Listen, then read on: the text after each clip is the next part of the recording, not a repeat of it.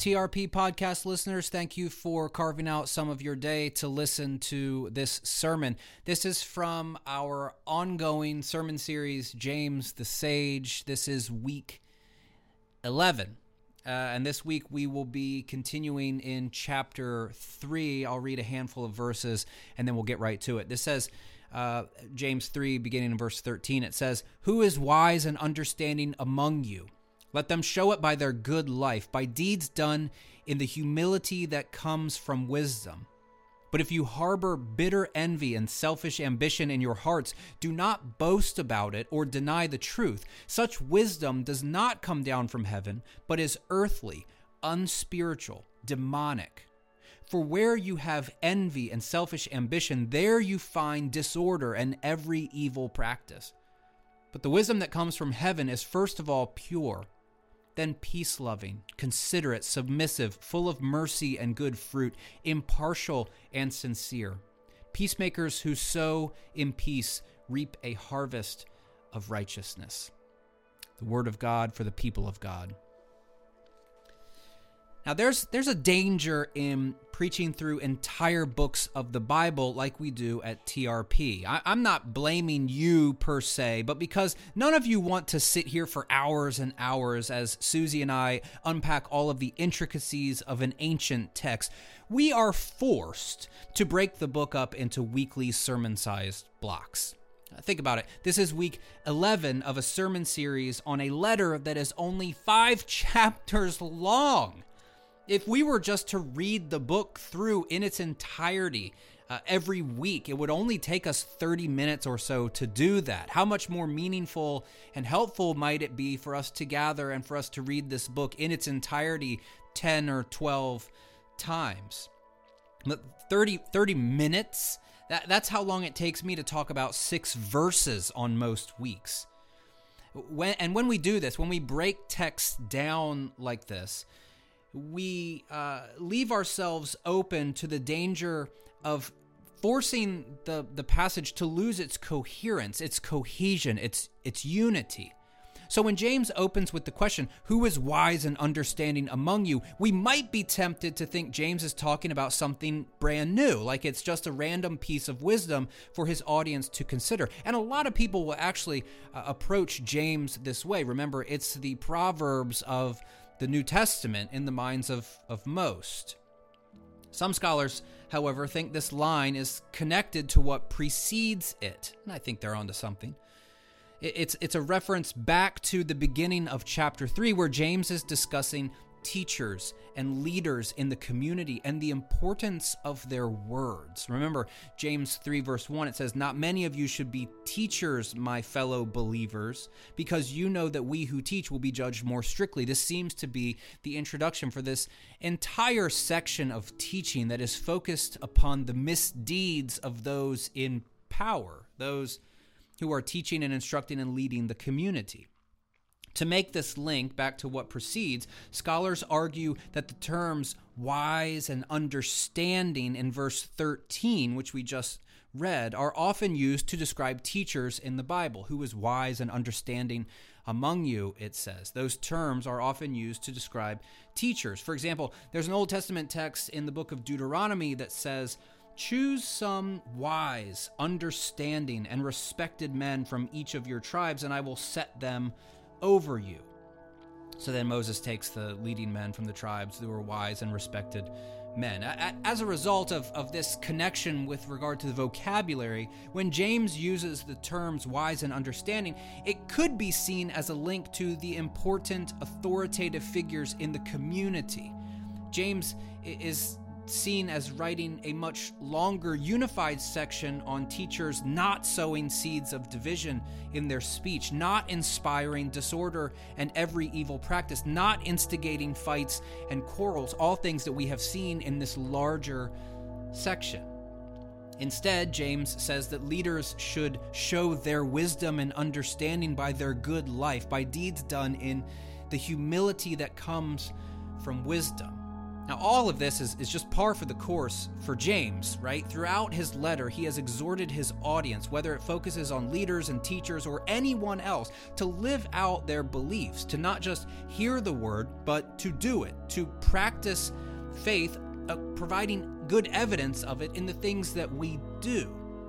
For faith leaders, you can't claim to be wise and understanding and then not live it out according to James's thinking. Worse, you can't claim to be wise and understanding while also harboring bitter envy and selfish ambition in your heart, because these things, according to James, do not go together.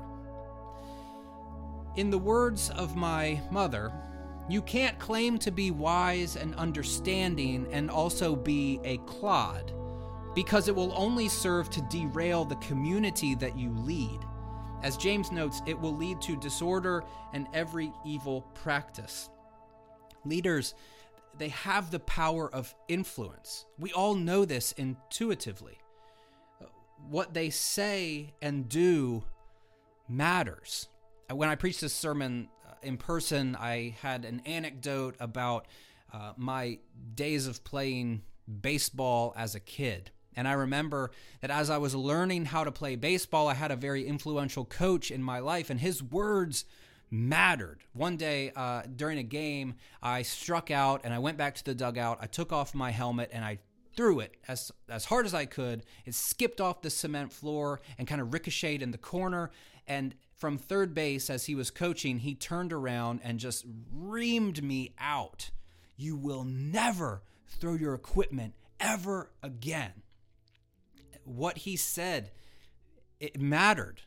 And I, I did my best at least while playing for him not to throw my helmet. I don't remember if i ever did ever again. I have a, a terrible temper so i'm sure i pitched a fit of, of some magnitude. But at least when i was with him those words they never left.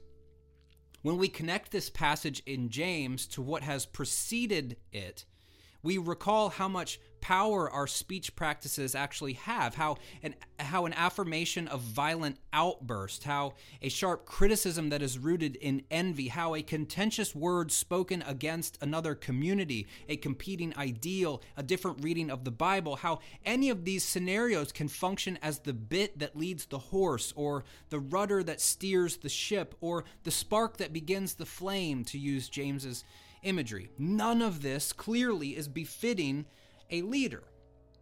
And I can absolutely admit my own failings. I have lived here at times. In our world of social media and immediate access to information that's liked and shared, it is hard to mute the voices of comparison in my own mind. I don't want to bring any of you down to my level, but when I look at the success of others, especially those in, in my field, this was much more prevalent uh, when I was a student and I could see the opportunities, the um, the opportunities for publication or further schooling that my classmates were receiving that might have been way more prestigious than anything that, that I was getting at the time, how that would mess with, with my brain and how it would lead just to, to envy and, and distort the relationships that I did or did not have with these people. James clarifies this even further. It's, it's a bitter envy a self oriented desire to possess things that are not really ours, like acclaim or praise or success or job opportunities or opportunities for publication or the aforementioned likes and shares online. Once these feelings of inadequacy take root, it's hard to reject what comes next, which is usually the urge to talk in backhanded ways about what we are envious about. The easiest thing that we can do is criticize, is to demean, to say, you know what I heard about this? Can you believe that? In a stinging admonition, James writes, such wisdom, such learning, such intelligence, such discord or criticism or contention or envy and ambition, it doesn't come from heaven. It's entirely earthly. It's unspiritual. It's it's demonic, he says. Now let let that sink in for a second something that we do is demonic. Our, our tactics for self preservation, when it involves criticizing and diminishing and sowing seeds of discord, whether we're in a leadership position or not, it's demonic.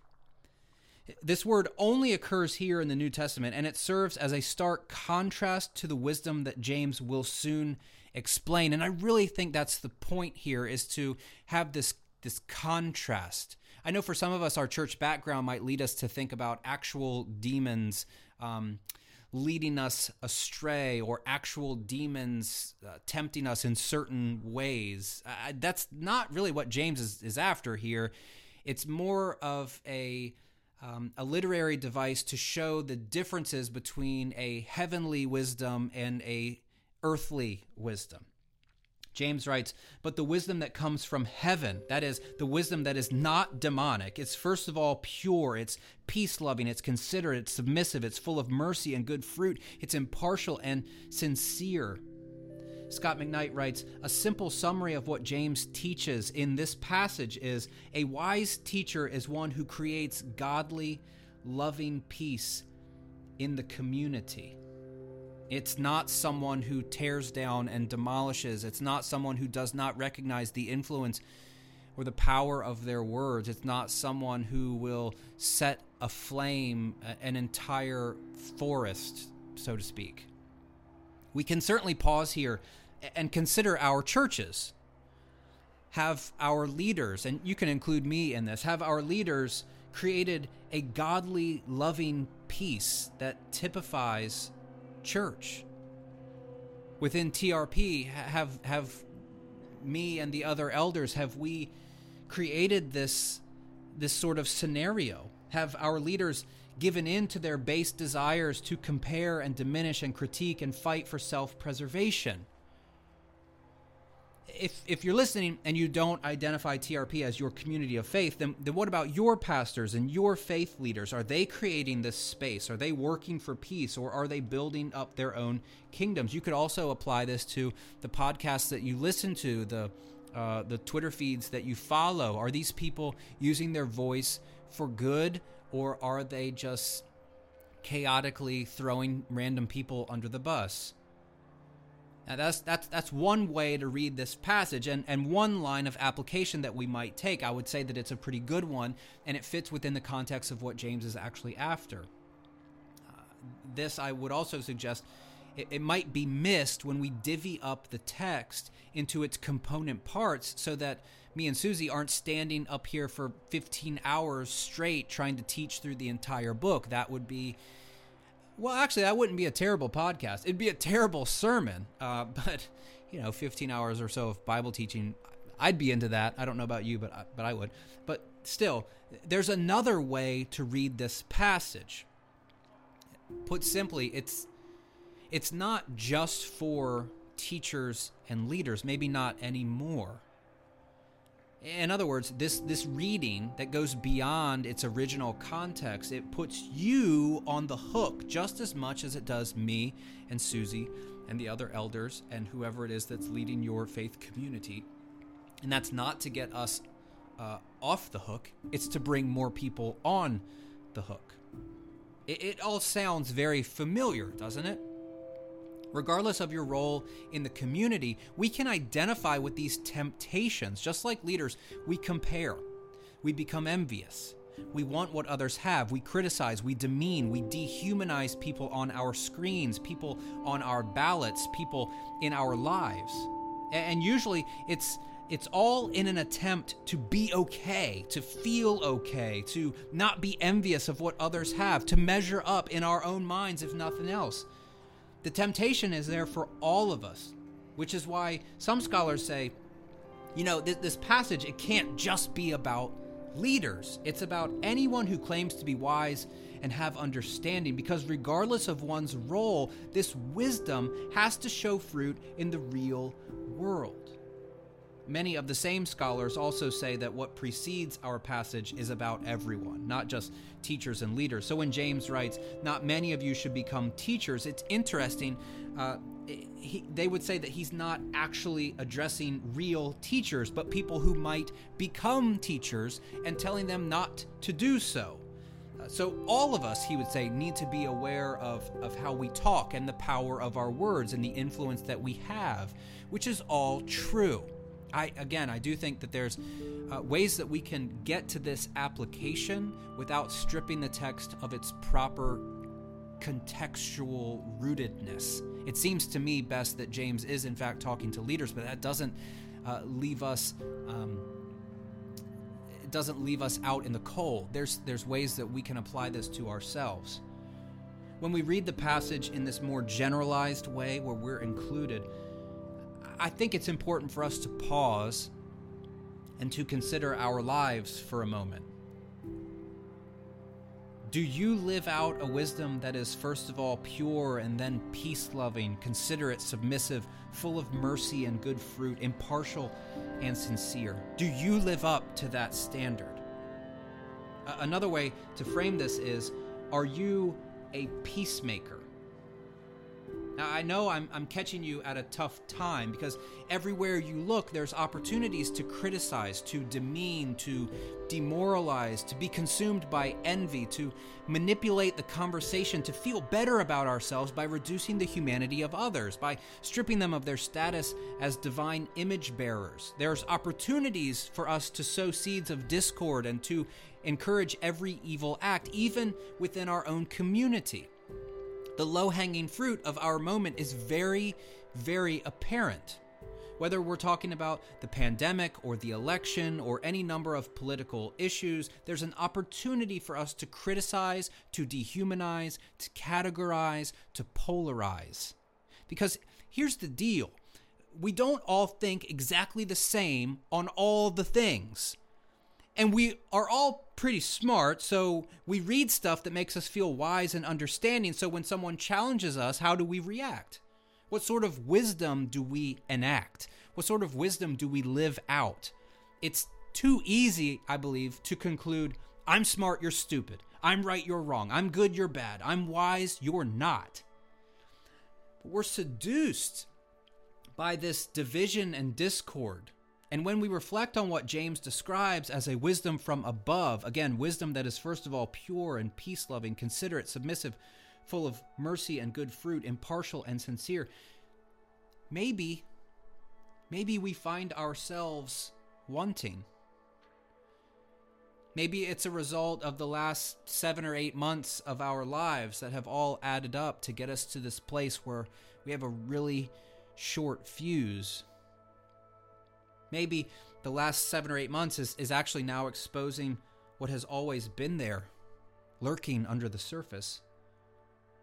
Maybe instead of peacemaking, we've opted for a cheaper substitute snide comments, side chats, anger, feelings of entitlement and discord, not peace.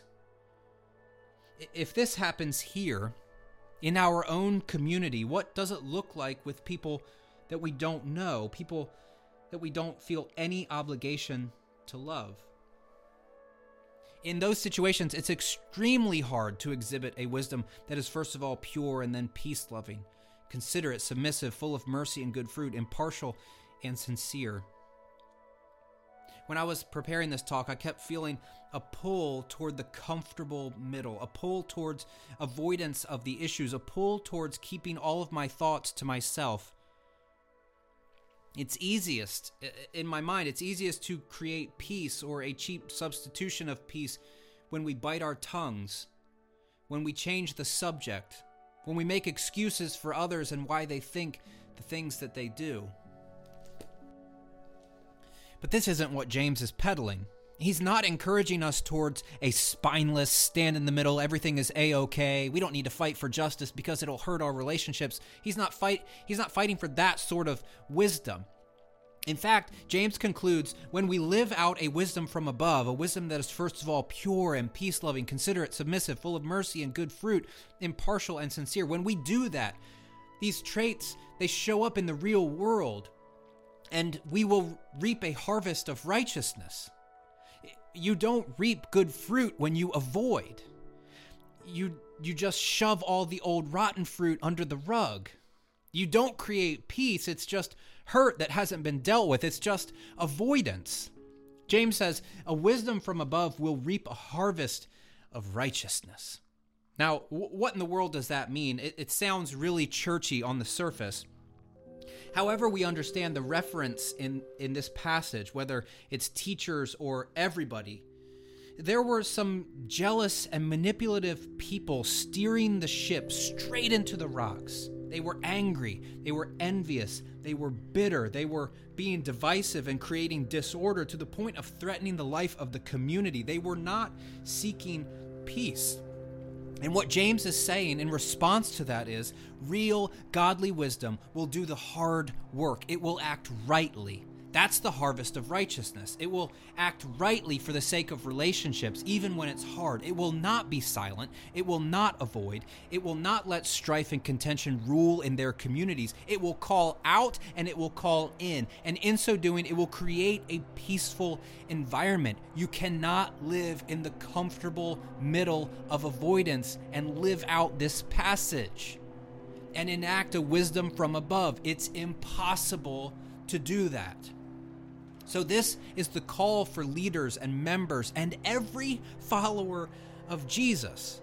If we are truly wise and understanding, we must show it by our good lives, by deeds done in the humility that comes from wisdom. And this is wisdom.